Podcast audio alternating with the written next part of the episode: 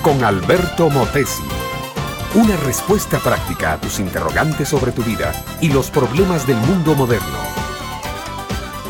Quizás el problema más angustioso que afrontan hoy las naciones del mundo es cómo poner paz y armonía entre todas ellas. Los vaivenes y devenires históricos han traído a nuestro mundo a una situación de caos. El mundo capitalista, el mundo comunista y el tercer mundo se debaten en la incertidumbre y la confusión.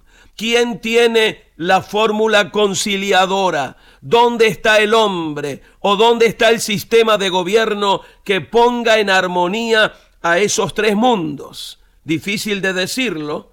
El siglo XX fue testigo de dos guerras mundiales, del desplome de varios imperios, de la caída de casi todos los tronos, del surgimiento del más formidable sistema revolucionario y del más fantástico progreso científico que ha puesto a hombres a caminar en la mismísima luna.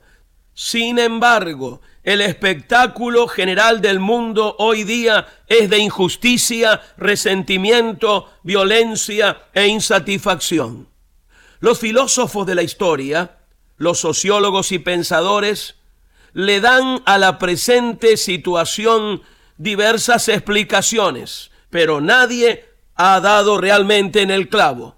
La Biblia trata el problema político del mundo desde muchos milenios atrás en el Salmo número 9.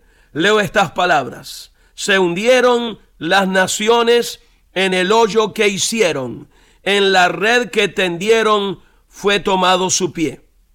Aquí el salmista nos dice que los problemas que sufren las naciones modernas son efecto de sus mismísimos errores, de sus mismos egoísmos y codicias. Es que el hombre, mi amiga, mi amigo, no ha sabido usar el derecho que Dios le dio de gobernarse a sí mismo. En lugar de dividir la tierra equitativamente, la conquistó el más fuerte y se la despojó al más débil. En lugar de distribuir la riqueza que produce el suelo en forma justa, algunos amontonaron riquezas y otros quedaron pobres y hambrientos. El hombre ha ensayado toda clase de gobiernos, ninguno ha traído real justicia, ha inventado teorías, filosofías y religiones, ninguna ha logrado hermanar a los seres humanos y solucionar los problemas de la raza humana.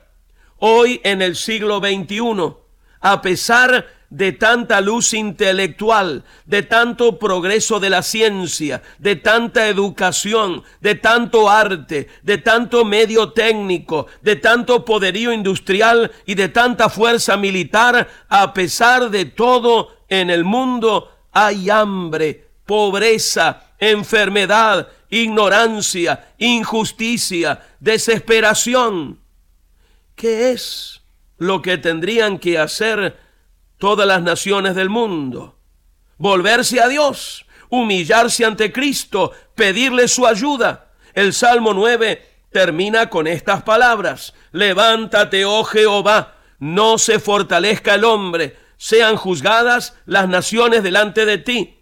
Pon, oh Señor, temor en ellos. Conozcan las naciones que no son sino solamente hombres. Cuando el hombre reconoce eso, que es solamente hombre, hombre necesitado de perdón y salvación, porque no es más que un pobre ser hundido en pecado, entonces puede buscar a Cristo y de rodillas ante Él hallar la solución a sus hondos y dramáticos problemas. Este fue Un Momento con Alberto Motesi. Escúchanos nuevamente por esta misma emisora. Educación que transforma. ¿Te quieres preparar mejor? Visita albertomotesiuniversity.com y pulsa el botón de la escuela virtual.